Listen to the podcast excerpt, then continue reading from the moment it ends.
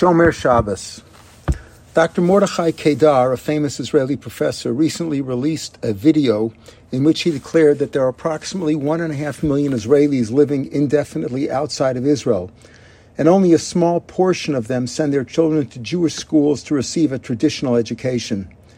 Thus, when about two million of their children grow up, they are likely to intermarry with the general populations in which they live, much like the great majority of diaspora Jews the largest group of which do not belong to any stream of Judaism, even Reform or Reconstructionist. The vast majority of these children and their progeny will be lost permanently from the Jewish people, a great tragedy for us, especially when we consider that many of their family members were tortured or killed in the Holocaust. The key to remaining Jewish is to fully observe the Sabbath, to be Shomer Shabbat. Achad Ha'am, himself no Haredi, put it succinctly when he declared that more than the Jewish people keep Shabbat, Shabbat has kept the Jewish people, meaning that only by observing Shabbat traditionally, the way our forefathers did, will we remain Jewish. Torah study, visiting Israel, studying the Holocaust, eating kosher, attending synagogue services, and observing all God's commandments are all part of the rules of our tribe. But without Shabbat, nothing else will count or have any everlasting value.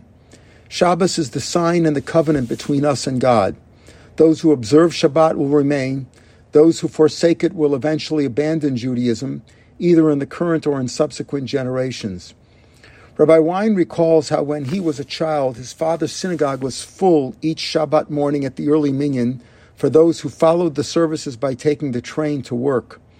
Their children no longer came to shul, and their grandchildren intermarried.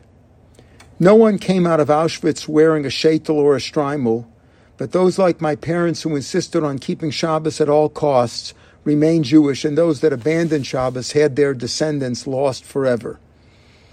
Every generation has its challenges. Many in our parents' generation gave up on Shabbos in order to remain employed. Today, the easily available alcohol, drugs, pornography, leisure activities, and the ability to avoid self support into our third decade of life have given our youth too many temptations, which slowly may lead to desecrating Shabbos and eventually to discarding it totally.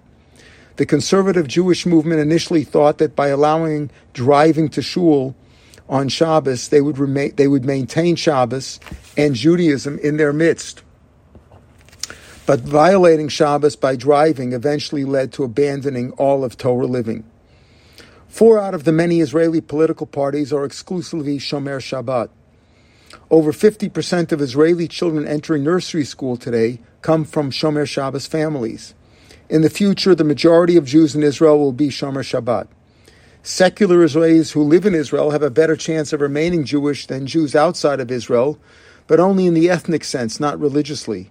But for Jews who live in the exile, only by steadfastly not violating Shabbos in any way will they remain Jewish.